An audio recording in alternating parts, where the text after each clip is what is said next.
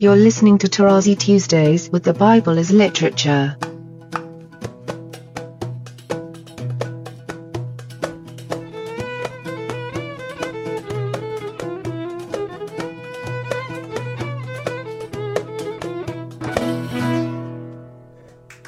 Hi, this is Father Mark Boulos, and you are listening to Tarazi Tuesdays with the Bible as Literature podcast.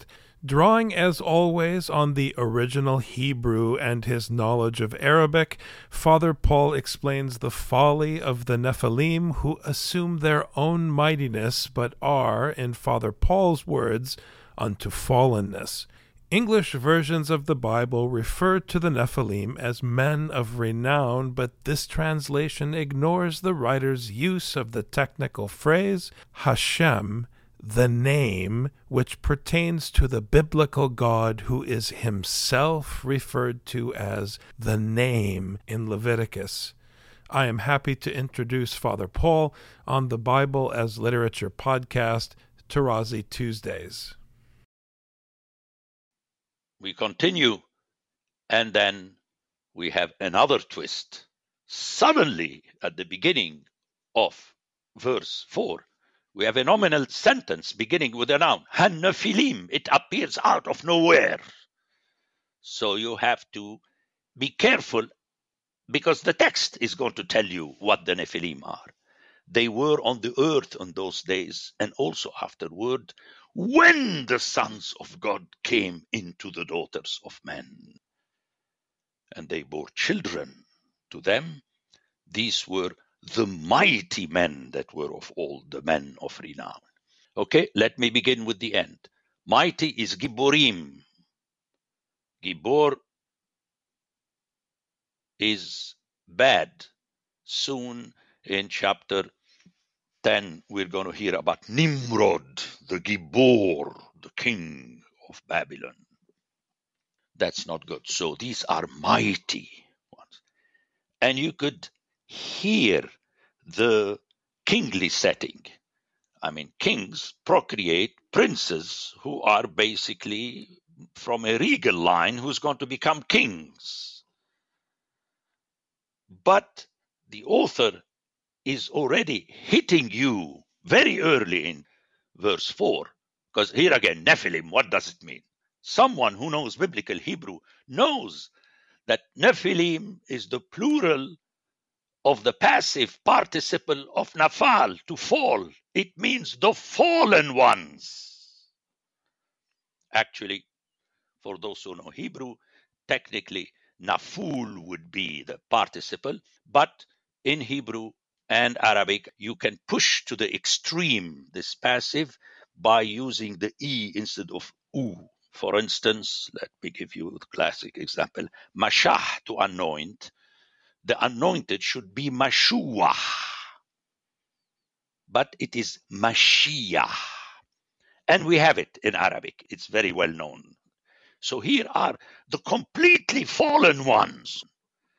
So you could hear the technical knockout, the curve ball. These mighty men only assume that they are Gibborim coming from the sons of the deity. But basically, they are unto fallenness. And I would like to point out that the first time we hear the verb nafal, we hear it in the hif'il, to make someone sleep. This is God with Adam. But the first time we hear nafal in the qal, someone that falls, we have it in 4, 5, and 6. But for Cain and his offspring he had no regard. So Cain was very angry and his countenance fell. The Lord said to Cain, Why are you angry and why has your countenance fallen? So, for someone who hears the original and keeps all these occurrences in mind captures that we have here something very ominous. Cain was just a human being, but now we have a Gibor who is presented per se as the fallen one. Powerful text.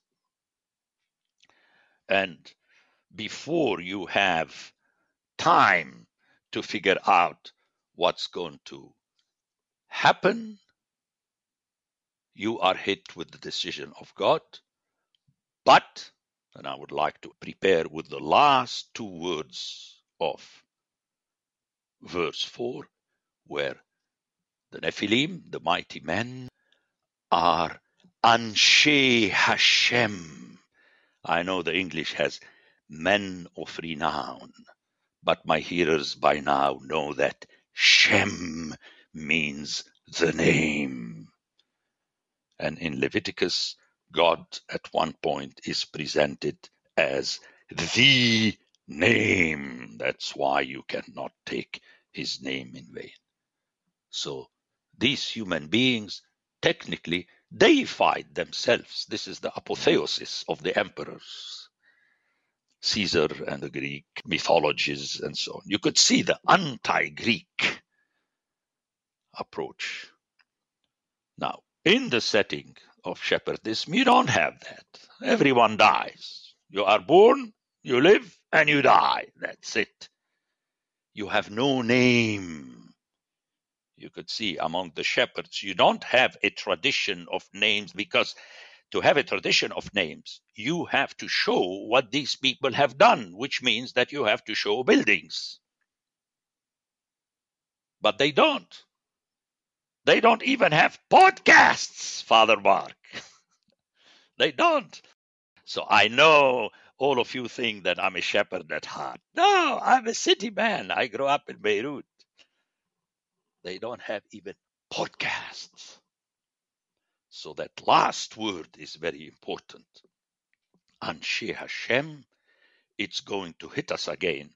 I know my hearers tell me that perhaps I jump and say, but in chapter 11, when men wanted to come together and be united, it is because the text says it. They wanted to give themselves a name. And it is at this point that God gets super irritated in chapter 11. But we have the seed of all this in this story. You know, it says it all. And remember, we are still within the Toledot of Adam. That's the important thing to remember. That the story of this Adam for the third time ended up very badly. And the Lord saw that Rabbah Ra'at Ha'adam. Ra in Hebrew, you can have it either masculine or feminine. It has the same name. In Arabic, we have that very often. So that the evilness, if you like, it's said wickedness here, but I prefer to say evilness so that my hearer would remember that we go back here to Genesis 2 with the knowledge of the good and the evil.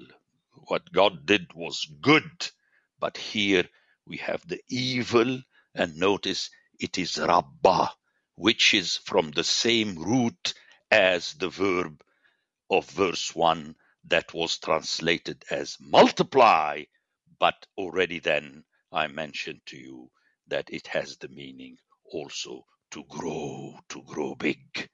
So technically, the author is telling you you don't need exegesis. You know, exegesis, as I told you, it's made up by theologians because they want to earn their living, and they like to be needed by the others. Yes, what do you think? What it means? It means what it means in the original. You don't need anyone to explain it to you. Ki rabba ra'at ha'adam ba'aretz in the earth. And notice the stress through repetition and every imagination of the thoughts of his heart was only evil continually. That's, if you like, the extreme. But now let's go to the original. Very important again.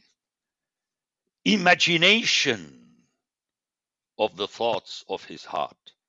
In the original, this word imagination is yetzer, which is the same word root that was used in chapter 2 when God formed the human being out of the earth.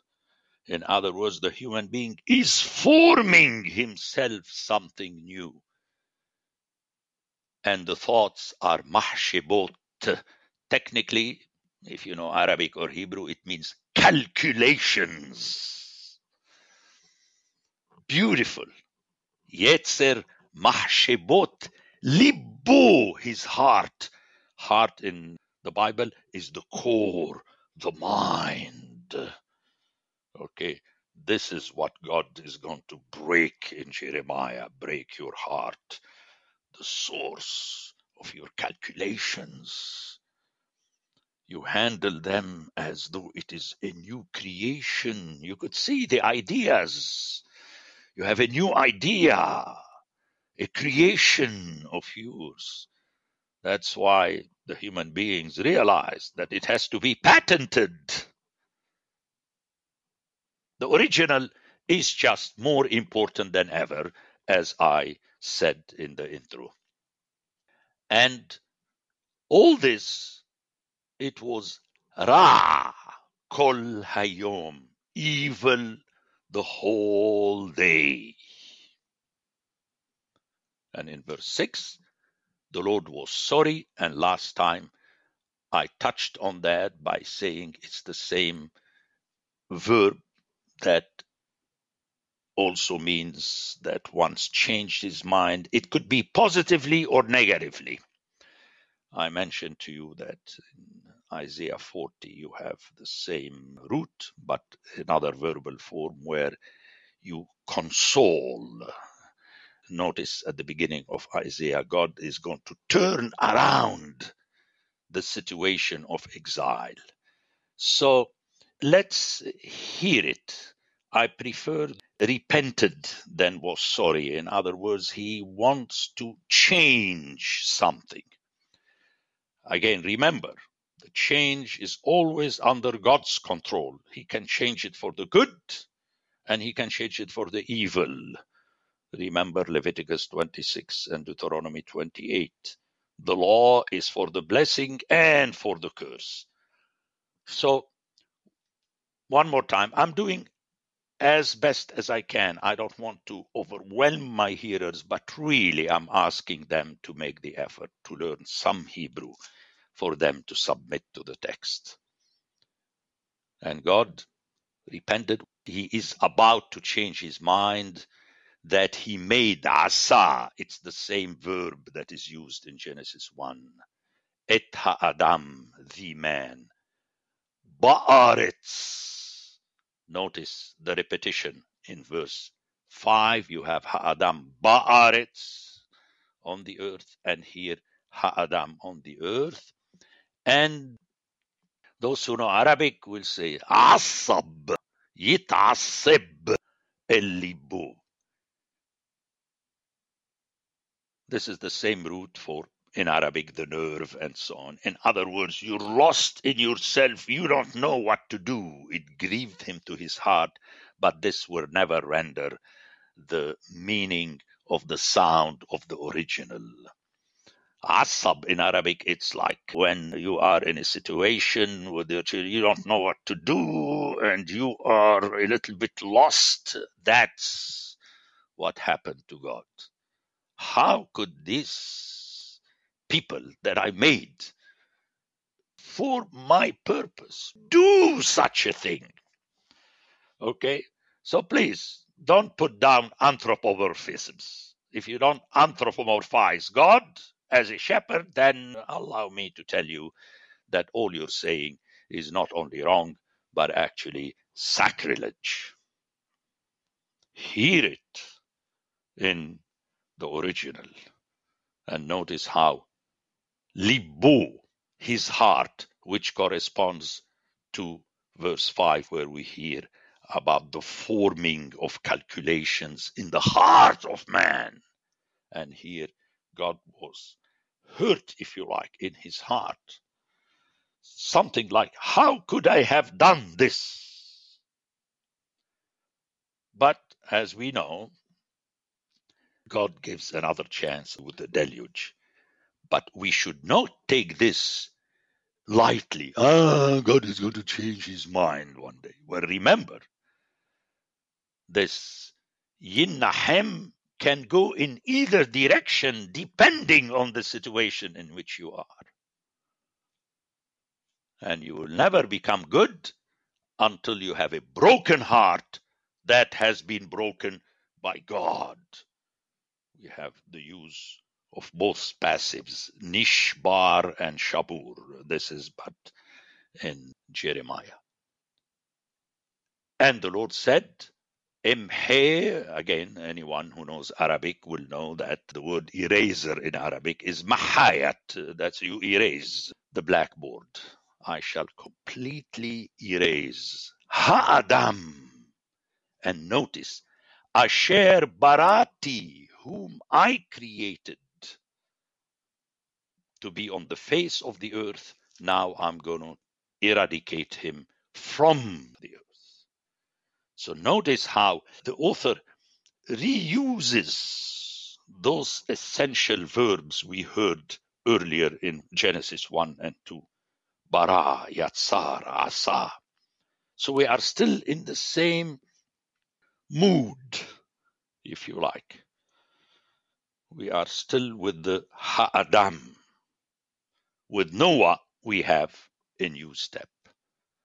And then he's going to eradicate. Remember, in the beginning, God bara the heavens and the earth. And in his creation, you don't have only Ha'adam, but you have also the animals and the creeping things and the birds. Because nihamti, I'm sorry that I made them asitim. Okay, you have bara and asa, both verbs. And again, notice the repetition of that root, niham. You know, when you have repetitions within two verses, it's really powerful, as we heard earlier about the ra and so on and so forth. But a twist here to prepare for the following step.